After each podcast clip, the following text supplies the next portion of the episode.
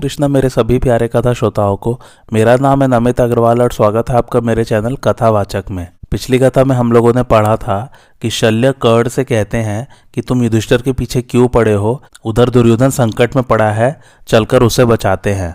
आइए आज की कथा आरंभ करते हैं। कर्ण ने शल्य की यह बात सुनी और देखा कि दुर्योधन भीमसेन के चंगुल में फंस चुका है तो युधिष्ठर और नकुल सहदेव को वहाँ ही छोड़कर आपके पुत्र को बचाने के लिए वह दौड़ पड़ा। उसके चले जाने पर युधिष्ठर सहदेव के तेज चलने वाले घोड़ों द्वारा वहाँ से खिसक गए। राजा को अपनी पराजय के कारण बड़ी लज्जा हो रही थी। नकुल और सहदेव साथ अपने घायल शरीर से छावनी पर पहुंचकर वे रथ से उतरे और एक सुंदर पलंग पर लेट गए। उस समय उनके देह से बाढ़ निकाल डाले गए तो भी हृदय के घाव से उन्हें बड़ी पीड़ा होने लगी। उन्होंने दोनों भाई माद्री के पुत्रों से कहा, भीमसेन मेघ के समान गरज गरज कर लड़ रहे हैं। तुम दोनों सहायता के लिए उनकी ही सेना में जाओ। उनकी आज्ञा पाकर नकुल दूसरे रथ पर सवार हुआ। सहदेव के पास तो रथ था ही। दोनों भाई अपने शीघ्रगामी घोड़े हाँक कर भीमसेन की सेना में जा पहुँचे। संजय कहते हैं, महाराज, इसी समय अश्वत्थामा रथियों की बहुत बड़ी सेना साथ लेकर जहाँ अर्जुन खड़े थे, वहाँ ही सहसा आ धमका। उसे आते देख अर्जुन ने एक बार की उसका बढ़ाव रोक दिया। अश्वत्थामा झल्ला उठा व बाड़ों की मार से श्रीकृष्ण और अर्जुन को आच्छादित करने लगा। यह देख अर्जुन ने हँसते हँसते दिव्यास्त्र का प्रयोग किया, किंतु अश्वत्थामा ने उसका निवारण कर दिया। उस समय अर्जुन ने अश्वत्थामा का वध करने के लिए जिस जिस अस्त्र का प्रहार किया, उन सबको द्रोण को मारने काट डाला। उससे अपने बाड़ों से दिशाओं तथा उप दिशाओं को ढककर श्रीकृष्ण की दाहिनी बहा में तीन बाढ़ मारे। तब अर्जुन ने उसके घोड़ों को घायल करके संग्राम में खून की नदी बहा दी। उन्होंने अश्वत्थामा का धनुष काट डाला। यह देख उसने अर्जुन पर वज्र के समान भयंकर परिक का प्रहार किया। किंतु अर्जुन ने उसे हँसते हँसते काट डाला। अब अश्वत्थामा का क्रोध और बढ़ गया। उसने इंद्रास्त्र का प्रयोग किया। परंतु अर्जुन ने महेंद्रास्त्र से उसे शांत कर दिया। साथ ही अश्वत्थामा को भी अपने बाड़ों से ढक दिया। द्रोड़ कुमार ने अपने साइकों से उन बाड़ों को काट गिराया और सौ बाड़ों से श्रीकृष्ण को तथा तीन सौ से अर्जुन को बींद डाला। तब अर्जुन ने भी अश्वत्थामा के मर्म स्थानों में सौ बाढ़ मारे और उसके सारथी को एक भले से मारकर रथ से नीचे गिरा दिया। उस समय अश्वत्थामा ने स्वयं ही घोड़ों की बागडोर संभाली और श्रीकृष्ण तथा अर्जुन को बाड़ों से ढकना आरंभ किया। उसके इस पराक्रम की सभी योद्धा प्रशंसा कर रहे थे। इसी बीच में अर्जुन ने हँसते हँसते उसके घोड़ों की बागडोर को छुरप्रों से तुरंत काट डाला। अब वे घोड़े बाड़ों की मार से अत्यंत पीड़ित होकर भाग चले। उस समय पांडव विजय पाकर चारों ओर तीखे बाड़ों की वर्षा करते हुए आपकी सेना को खदेड़ने लगे। उन्होंने कौरव सैनिकों को इतनी पीड़ा पहुंचाई कि वे आपके पुत्रों के रोकने पर भी न रुक सके। तदंतर दुर्योधन ने बड़े स्नेह के साथ कर्ण से कहा, महाभाव, देखो पांडवों ने हमारी इस विशाल सेना को बड़ा कष्ट पहुँचाया है। तुम्हारे रहते हुए यह भय के कारण भागी जा रही है। यह जानकर जो उचित समझो करो। पांडवों के खदेड़े हुए हमारे हज़ारों योद्धा अब तुम्हें ही सहायता के लिए पुकार रहे हैं। दुर्योधन की यह बात सुनकर कर्ण ने हँसते हँसते अपने धनुष पर भार्गवास्त्र का संधान किया। फिर तो उससे लाखों करोड़ों और अरबों बाढ़ प्रकट हुए जो अग्नि के समान प्रज्वलित हो रहे थे। उन भयंकर बाढ़ों से समस्त पांडव सेना आच्छादित हो गई। उस समय कुछ भी सूझ नहीं पड़ता था। उस युद्ध में भार्गवास्त्र की मार से हज़ारों हाथी, घोड़े, रथी और पैदल प्राणहीन होकर गिरने लगे। पृथ्वी काप उठी। पांडवों की संपूर्ण सेना व्याकुल हो गई। कर्ण द्वारा मारे जाते हुए पांचाल और चेदी देशी योद्धा भय के मारे भागने और चिल्लाने लगे। साथ ही भगवान श्री कृष्ण और अर्जुन की पुकार करने लगे। कर्ण के बाढ़ से मारे जाते हुए सरंजियों का आर्तनाद सुनकर कुंती नंदन अर्जुन ने भगवान वासुदेव से कहा, महाभाव श्री कृष्ण आप इस भार्गवास्त्र के पराक्रम को तो देखिए। युद्ध में किसी तरह भी इसका नाश नहीं किया जा सकता। उधर कर्ण अपने घोड़ों को बढ़ाता हुआ बारंबार मेरी ओर देख रहा है। इस समय उसके सामने से भाग जाना भी मैं ठीक नहीं समझता। श्री कृष्ण ने कहा, पार्थ, कर्ण ने राजे युधिष्ठर को बहुत घायल कर दिया है। इस समय उनसे मिलकर और धीरज देकर फिर कर्ण का वध करना। यह कहकर जनार्दन युधिष्ठर से मिलने के लिए आगे बढ़े। उनका उद्देश्य यह था कि जब तक अर्जुन धर्मराज से मिलेंगे, तब तक कर्ण युद्ध करते करते खूब थक जाएगा। भगवान के आगे के अनुसार अर्जुन अपने घायल हुए भाई को देखने के लिए रथ पर बैठे बैठे चल दिए। चलते चलते उन्होंने अपनी सेना में सब और दृष्टि डाली, परंतु कहीं भी अपने बड़े भाई को नहीं देखा। तब वे बड़ी तेज़ी के साथ भीमसेन के पास पहुंचकर उनसे बोले, राजा युधिष्ठर कहाँ है? भीम ने कहा, धर्मराज युधिष्ठर यहाँ से छावनी पर चले गए। कर्ण के बाड़ों से घायल होने के कारण उनके शरीर में बड़ी पीड़ा हो रही थी। संभव है किसी तरह जीवित हो। अर्जुन बोले, यदि ऐसी बात है तो आप शीघ्र ही उनका समाचार लेने जाइए। कर्ण के बाड़ों से अत्यंत घायल हो जाने के कारण अवश्य ही वे छावनी की ओर चले गए हैं। उनकी क्या हालत है, यह जानने के लिए आप शीघ्र चले जाइए। मैं यहाँ खड़ा हो शत्रुओं को रोके रहूँगा। भीम ने कहा, अर्जुन, यदि मैं चला जाऊँगा तो शत्रु पक्ष के वीर यही कहेंगे कि भीमसेन डर गए, इसलिए तुम ही जाकर महाराज की खबर लो। अर्जुन बोले, मेरे शत्रु संशप्तक सामने खड़े हैं। आज इन्हें मारे बिना मैं भी यहाँ से नहीं जा सकता। भीम ने कहा, धनंजय, मैं अपने पराक्रम से संशप्तकों का सामना करूँगा। तुम निश्चिंत होकर जाओ। भीमसेन की बात सुनकर अर्जुन ने श्री कृष्ण से कहा, ऋषिकेश, अब मैं राजा का दर्शन करना चाहता हूँ। आप शीघ्र ही घोड़े हाकिए। तब भगवान गरुण के समान तेज चलने वाले घोड़ों को हाँक कर बहुत शीघ्र राजा युधिष्ठिर के पास पहुँच गए। फिर दोनों ने रथ से उतरकर धर्मराज के चरणों में प्रणाम किया और उन्हें सकुशल देख वे बड़े प्रसन्न हुए। तदंतर राजा ने श्रीकृष्ण और अर्जुन का अभिनंदन किया। उस समय धर्मराज ने यह समझ लिया कि कर्ण मारा गया। इससे उन्हें बड़ी प्रसन्नता हुई और वे हर्ष गदगद वाणी से बोले देवकी नंदन तुम्हारा स्वागत है। धनंजय, तुम्हारा भी स्वागत है। इस समय तुम दोनों को देखकर मुझे बड़ी प्रसन्नता हुई है, क्योंकि तुम लोगों ने स्वयं सकुशल रहकर महारथी कर्ण को मार डाला है। भैया श्री कृष्ण और अर्जुन, आज कर्ण ने मेरे साथ भयंकर युद्ध किया था। उसने मेरे दोनों चक्र रक्षकों तथा सारथी को मार डाला, घोड़ों को यमलोक पठाया और मेरे पक्ष के बहुत से योद्धाओं को जीतकर मुझे भी परास्त कर दिया। इतना ही नहीं, उसने मेरा अपमान करके मुझे बहुत से कटु वचन भी सुनाए। धनंजय, अधिक क्या कहूँ, इस समय जो मैं जीवित हूँ, यह भीमसेन का प्रभाव है। मुझसे तो वह अपमान सहा नहीं जाता। कर्ण ने मुझे इतना घायल और अपमानित कर दिया तो अब मेरे जीने से क्या लाभ? अब मैं राजा लेकर भी क्या करूँगा? पहले कभी भीष्म, द्रोण और कृपाचार्य से भी मुझे जो अपमान नहीं मिला, वह आज सूत पुत्र से प्राप्त हुआ है। इसलिए अर्जुन, मैं तुमसे पूछता हूँ कि किस प्रकार सकुशल रहकर तुमने कर्ण का वध किया। यह सब समाचार मुझे सुनाओ। संजय कहते हैं, महाराज, धर्मात्मा राजा युधिष्ठिर की यह बात सुनकर अतिरथी वीर अर्जुन इस प्रकार बोले, राजन, आज जब मैं संशप्तकों के साथ युद्ध कर रहा था, उस समय अश्वत्थामा बाड़ों की वर्षा करता हुआ सहसा मेरे सामने आधम का मेरा रथ देखते ही उसकी सारी सेना मेरे साथ युद्ध करने के लिए खड़ी हो गई। तब मैं उस सेना के 500 वीरों को मारकर अश्वत्थामा पर जा चढ़ा। अश्वत्थामा अपने तीखे बाड़ों से मुझे और भगवान श्री कृष्ण को पीड़ा देने लगा। मेरे साथ लड़ते समय उसके पीछे 808 बैल बाड़ों का बोझा ढो रहे थे। उसने वे सभी बाढ़ मुझ पर चलाए, किंतु मैंने अपने सहायकों से उन सबको नष्ट कर डाला। तत्पश्चात उसके ऊपर मैंने वज्र के समान तीस बाढ़ मारे। उनसे छिद जाने के कारण उसका रूप शिकारी जानवर के समान दिखाई देने लगा। फिर तो अपने समस्त शरीर से खून की धारा बहाता हुआ वह सूत पुत्र के रथियों के दल में घुस गया। उस समय उसको दूसरे प्रधान प्रधान योद्धा भी खून से लथपथी दिखाई पड़े। तदंतर कौरव सेना को पराजित तथा सैनिकों को भयभीत देख कर्ण पचास प्रधान प्रधान रथियों को साथ लेकर बड़ी तेज़ी के साथ मेरी ओर चला। मैंने उसके सैनिकों का तो संहार कर डाला, मगर कर्ण को वहाँ ही छोड़कर आपका दर्शन करने के लिए जल्दी यहाँ चला आया। मैंने सुना कि कर्ण ने युद्ध में आपको बहुत घायल कर दिया है। कर्ण बड़ा क्रूर है, उसके सामने से आपका यहाँ चला आना अनुचित नहीं है। मैं समझता हूँ वह समय युद्ध से हट आने का ही था। युद्ध में अपने सामने ही मैंने कर्ण के अद्भुत अस्त्र को देखा है। पांचालों में कोई भी ऐसा वीर नहीं है जो आज कर्ण का वेग सह सके। महाराज सातक्य और दृश्य मेरे पहियों की रक्षा करे। राजकुमार युद्धामन्यु तथा तथा उत्तमौजा ये मेरे पृष्ठभाग की रक्षा में रहे। फिर मैं संग्राम में महारथी कर्ण के साथ युद्ध करूँगा। आपकी भी इच्छा हो तो आइए और देखिए, हम दोनों किस प्रकार एक दूसरे को जीतने का प्रयास करते हैं। यदि मैं आज बलपूर्वक कर्ण को उसके बंधु बांधवों सहित न मार डालूं तो प्रतिज्ञा करके उसका पालन न करने वालों को जो कष्टप्रद गति मिलती है, वही मुझे भी मिले। अब मैं आपसे युद्ध में जाने के लिए आज्ञा चाहता हूँ। आशीर्वाद दीजिए जिससे रण में मेरी विजय हो। राजन, मैं सूतपुत्र कर्ण उसकी सेना तथा संपूर्ण शत्रुओं का संहार करूँगा। युधिष्ठर कर्ण के बाड़ों की चोट से बहुत कष्ट पा रहे थे। अर्जुन के मुख से जब उन्होंने कर्ण के जीवित रहने का समाचार सुना तो उन्हें बड़ा क्रोध हुआ। वे धनंजय से इस प्रकार बोले, तात, तुम्हारी सेना शत्रु से तिरस्कृत होकर रण से भाग गई है, और तुम जब कर्ण को नहीं मार सके तो भयभीत होकर भीम को अकेले ही छोड़ यहाँ भाग आए। यह तुमने खूब स्नेह निभाया। वीर माता कुंती के गर्भ से जन्म लेकर यह अच्छा काम नहीं किया। द्वैतवन में तुमने यह सच्ची प्रतिज्ञा की थी कि मैं अकेले ही कर्ण को मार डालूँगा, फिर उसे जीते जी ही छोड़कर तुम यहाँ कैसे चले आए? आज तक मुझे इस बात का भी पता नहीं था कि तुम कड़ के भय से डरते हो। पार्थ, यदि तुम्हारा पुत्र महारथी अभिमन्यु आज जीवित होता तो वह शत्रु पक्ष के संपूर्ण महारथियों का नाश कर डालता। उसके रहते युद्ध में मुझे ऐसा अपमान कभी नहीं उठाना पड़ता। यदि घटोत्कच जीवित होता तो भी मुझे युद्ध से विमुख नहीं होना पड़ता। किंतु मैं अपने अभाग्य के लिए क्या कहूँ? जान पड़ता है मेरे पूर्व जन्म के पाप बड़े ही प्रबल है। तभी तो दुरात्मा कर्ण ने तुम्हें तिनके के समान भी न गिनकर मेरे साथ वह व्यवहार किया, जो किसी बंधुहीन एवं असमर्थ मनुष्य के साथ किया जाता है। तुम्हारे पास विश्वकर्मा का बनाया हुआ रथ है, जिसके धुरे से कभी आवाज़ नहीं होती तथा जिसकी ध्वजा पर वानर विराजमान है।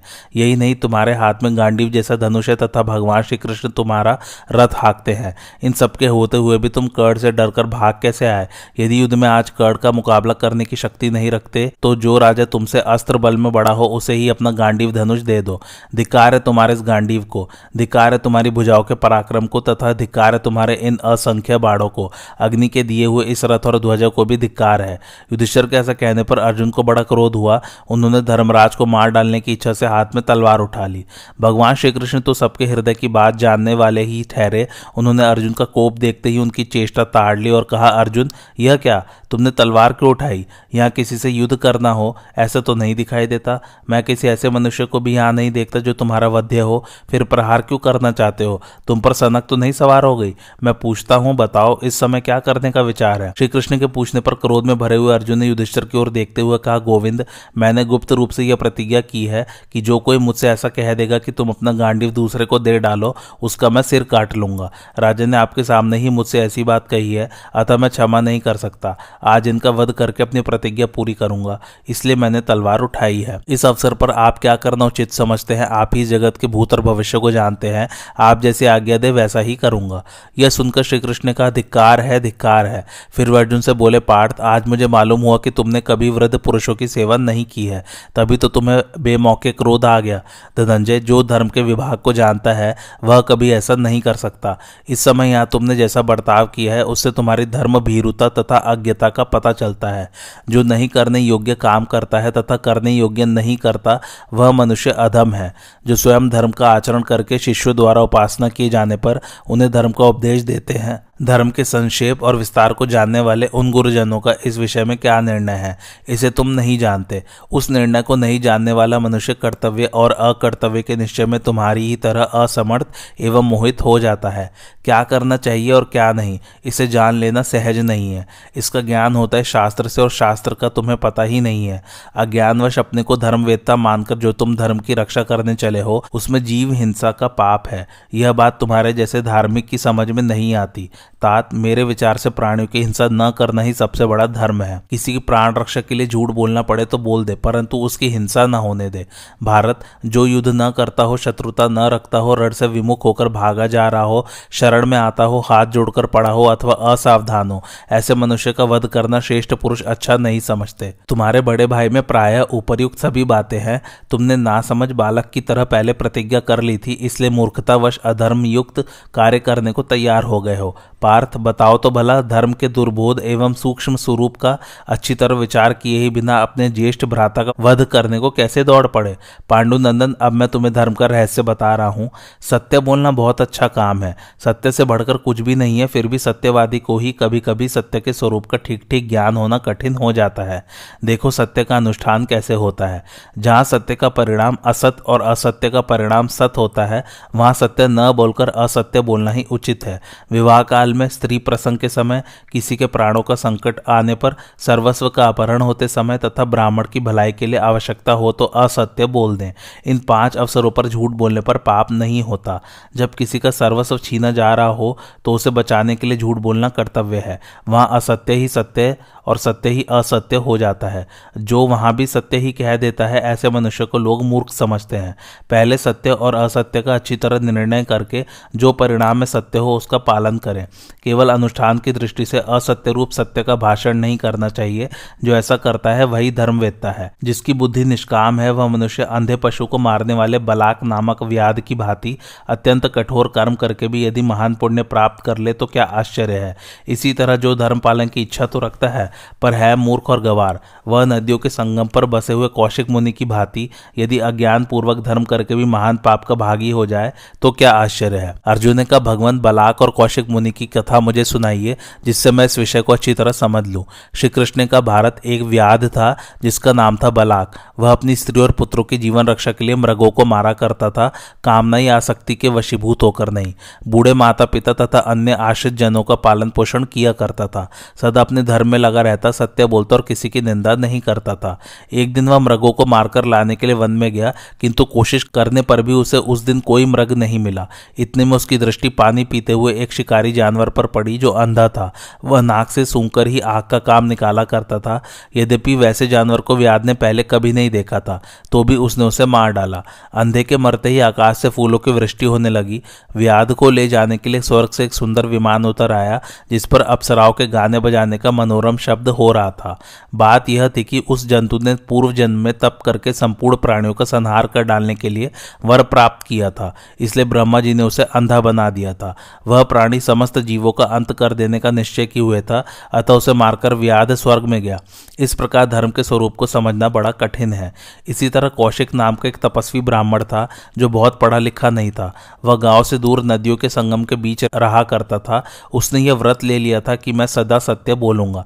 इससे वह सत्यवादी नाम से विख्यात हो गया। एक दिन की बात है, कुछ लोग लुटेरों के भय से छिपने के लिए उसके आश्रम के पास के वन में घुस गए।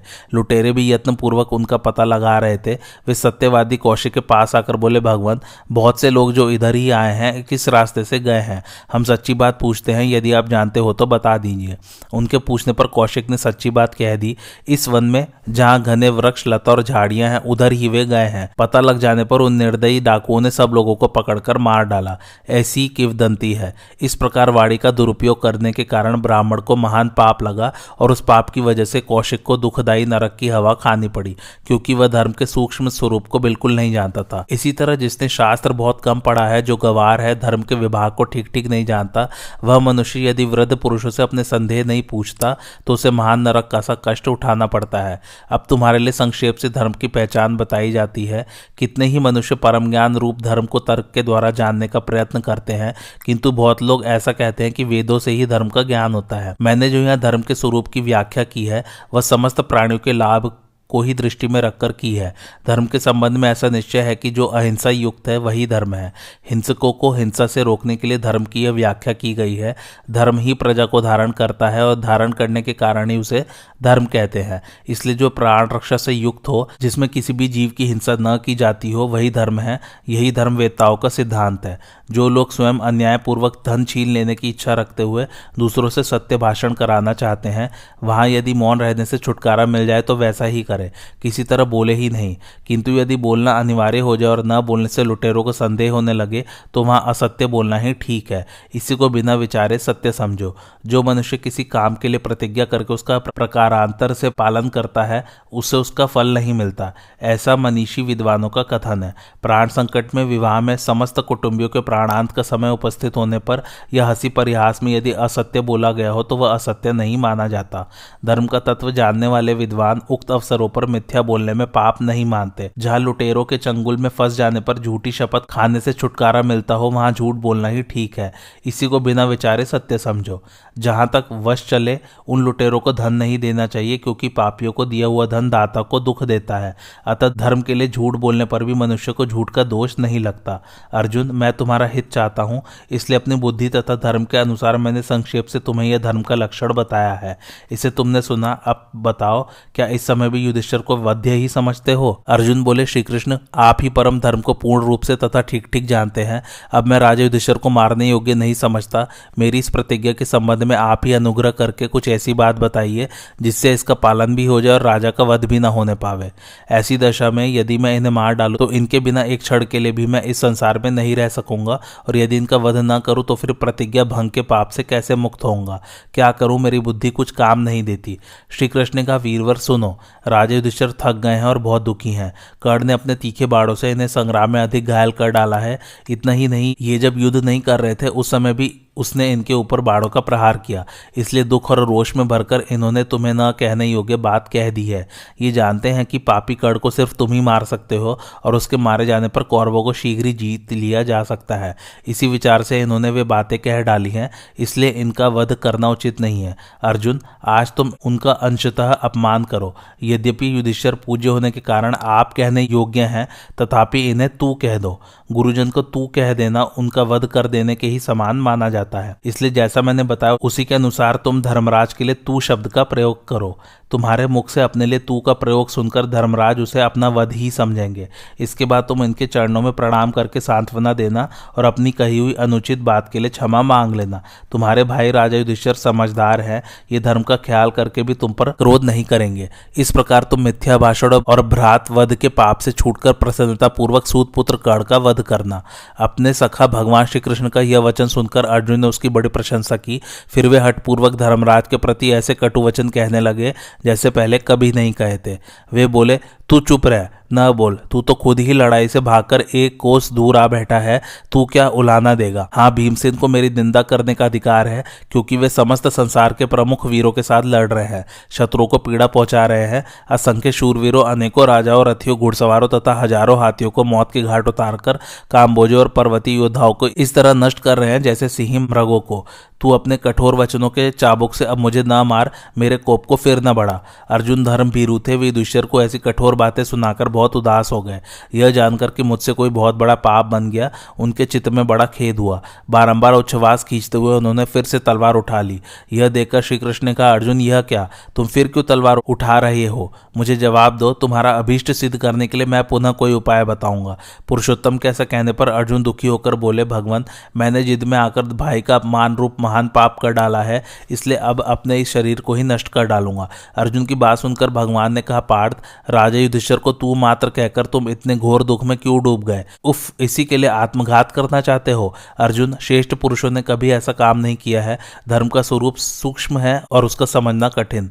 अज्ञानियों के लिए तो और भी मुश्किल है। यहाँ जो कर्तव्य है, उसे मैं बताता हूँ, सुनो। भाई का वध करने से जिस नरक की प्राप्ति होती है, उससे भी भयानक नरक तुम्हें आत्मघात करने से मिलेगा। इसलिए अब अपने ही मुँह से अपने गुणों का बखान करो। ऐसा करने से यही समझा जाएगा कि तुमने अपने ही हाथों अपने को मार लिया। यह सुनकर अर्जुन ने श्री कृष्ण की बातों का अभिनंदन किया और तथास्तु कहकर धनुष को नवाते हुए वह युधिष्ठर से बोले, राजन, अब मेरे गुणों को सुनिए। पिनाकधारी भगवान शंकर को छोड़कर दूसरा कोई भी मेरे समान धनुर्धर नहीं है। मेरी वीरता का उन्होंने भी अनुमोदन किया है।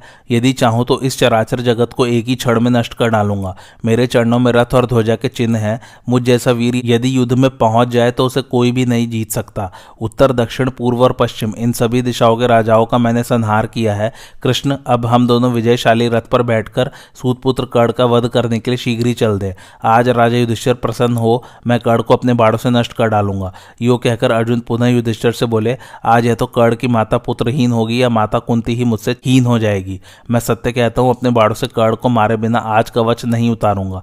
यह कहकर अर्जुन ने तुरंत अपने हथियार और धनुष नीचे डाल दिए, तलवार म्यान में रख दी, फिर लज्जित होकर उन्होंने युधिष्ठर के चरणों में सिर झुकाया और हाथ जोड़कर कहा, महाराज, मैंने जो कुछ कहा है उसे क्षमा कीजिए और मुझ पर प्रसन्न हो जाइए। मैं आपको प्रणाम करता हूँ। अब मैं सब तरह से प्रयत्न करके भीमसेन को युद्ध से छुड़ाने और सूतपुत्र कर्ण का वध करने के लिए जा रहा हूँ। राजन, मेरा जीवन आपका प्रिय करने के लिए ही है, यह मैं सत्य कहता हूँ। ऐसा कहकर अर्जुन ने राजा के दोनों चरणों का स्पर्श किया और फिर वे रणभूमि की ओर जाने को उद्यत हो गए। धर्मराज युधिष्ठिर अर्जुन के कठोर वचनों को सुनकर अपने पलंग पर खड़े हो गए। उस समय उनका चित्त बहुत दुखी हो गया था। वे कहने लगे, पार्थ, मैंने अच्छे काम नहीं किए हैं, इसलिए तुम लोगों पर घोर संकट आ पड़ा है। मेरी बुद्धि मारी गई है, मैं आलसी और डरपोक हूँ, इसलिए आज वन में चला जाता हूँ। मेरे न रहने पर तुम सुख से रहना।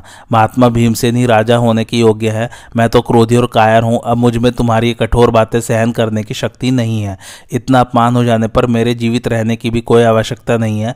यह कहकर वे सहसा पलंग से कूद पड़े और वन में जाने को उद्यत हो गए। यह देख भगवान श्री कृष्ण उन्हें प्रणाम करके कहा, राजन आपको तो सत्य प्रतिज्ञा अर्जुन की यह प्रतिज्ञा मालूम ही है कि जो कोई उन्हें गांडीव धनुष दूसरे को देने के लिए कह देगा, वह उनका वध्य होगा।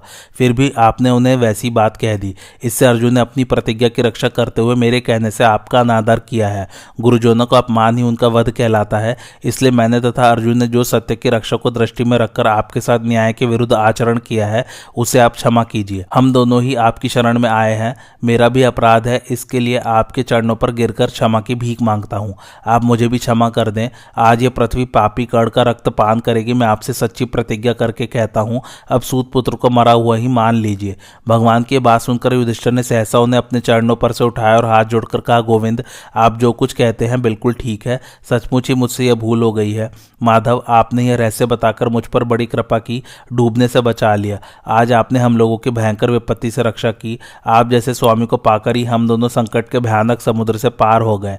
हम लोग लोग अज्ञानवश मोहित हो रहे थे। आपकी ही बुद्धि रूप नौका का सहारा ले अपने मंत्रियों सहित शोक सागर के पार हुए हैं। अच्युत हम आपसे ही सनात हैं। धर्मराज ने देखा अर्जुन पैरों पर पड़े हुए रो रहे हैं तो उन्होंने अपने प्यारे भाई को उठाकर बड़े स्नेह के साथ गले लगाया और स्वयं भी फूट फूट कर रोने लगे। दोनों भाई बड़ी देर तक रोते रहे, फिर दोनों का भाव एक दूसरे के प्रति शुद्ध हो गया।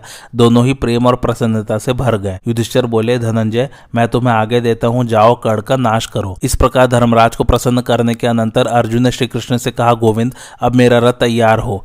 उस समय धर्मराज युधिष्ठर ने अर्जुन को आशीर्वाद दिए। तत्पश्चात अर्जुन कड़ के रथ की ओर चल दिए। कुछ दूर जाने पर उनके मन में बड़ी चिंता हुई। वे सोचने लगे, मैंने कड़ को मारने की प्रतिज्ञा तो की है, किंतु यह किस तरह पूर्ण होगी? अर्जुन को चिंतित देख भगवान मधुसूदन ने कहा, गांडीवधारी अर्जुन इस भूमंडल पर तुम्हारे समान योद्धा है ही नहीं।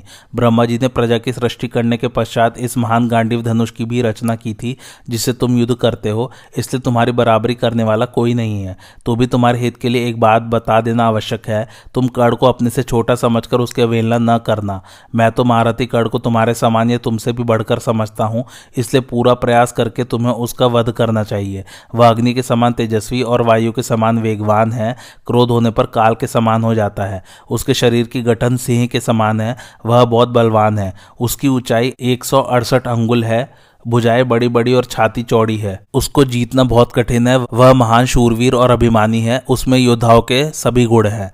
मेरा तो ऐसा ख्याल है कि सिर्फ़ तुम ही उसे मार सकते हो और किसी के लिए उसका मारना टेढ़ी खीर है। इसलिए आज ही उस दुरात्मा क्रूर और पापी कर्ण को मारकर अपना मनोरथ पूर्ण करो। अर्जुन, यदि अपने गुरु आचार्य द्रोड़ का सम्मान करने के कारण तुम उनके पुत्र अश्वथामा पर कृपा दृष्टि रखते हो अथवा आचार्य का गौरव रखने के लिए कृपाचार्य पर तुम्हें दया आती हो, यदि माता के बंधुजनों के प्रति आदर बुद्धि होने से तुम कृतवर्मा को सामने पाकर भी यमलोक नहीं भेजना चाहते, तथा माता माद्री के भाई मद्रराज शल्य को भी दयावश मारना नहीं चाहते तो न सही। किंतु पांडवों के प्रति अत्यंत नीचतापूर्ण बर्ताव करने वाले इस पापी कर्ण को तो आज तीखे बाड़ों से मार ही डालो।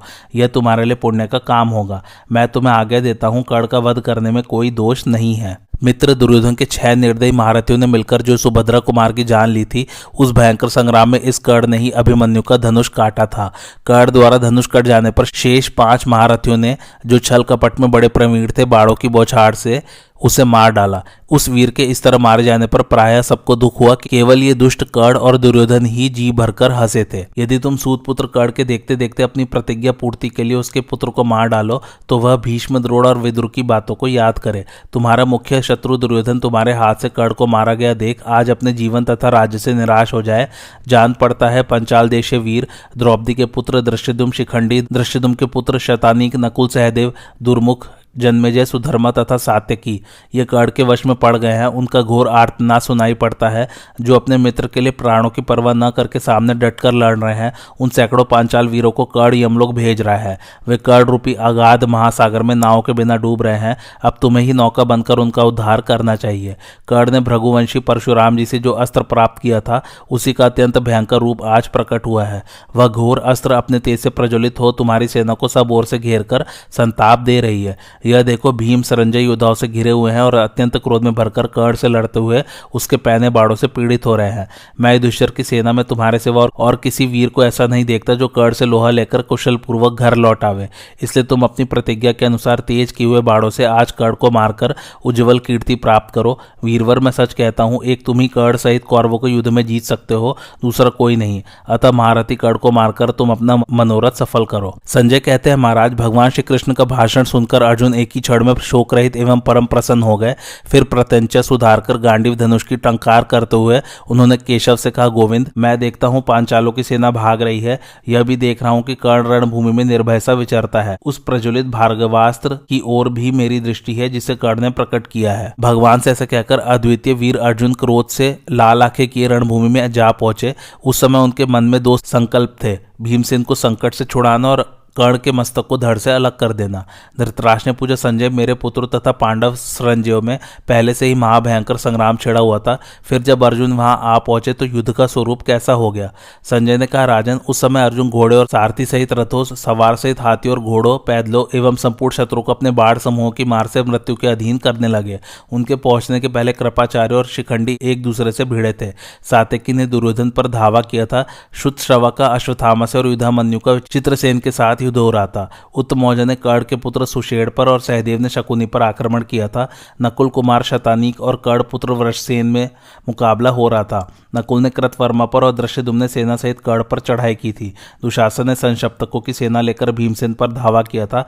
उस संग्राम में उत्तमौजा ने कर्ण पुत्र सुषेण को अपने बाड़ों का निशाना बनाकर उसका मस्तक काट गिराया। सुषेण का सिर पृथ्वी पर पड़ा देख कर्ण व्याकुल होठा उसने क्रोध में भरकर उत्तमौजा के घोड़ों को मार डाला और पहने बाड़ों से उसके ध्वजा तथा रथ की भी धजिया उड़ा दी। उत्तमौजा भी अपने तीखे बाड़ों तथा चमकती हुई तलवार से कृपाचार्य के पार्श्व रक्षकों एवं घोड़ों को मारकर शिखंडी के रथ पर जा चढ़ा।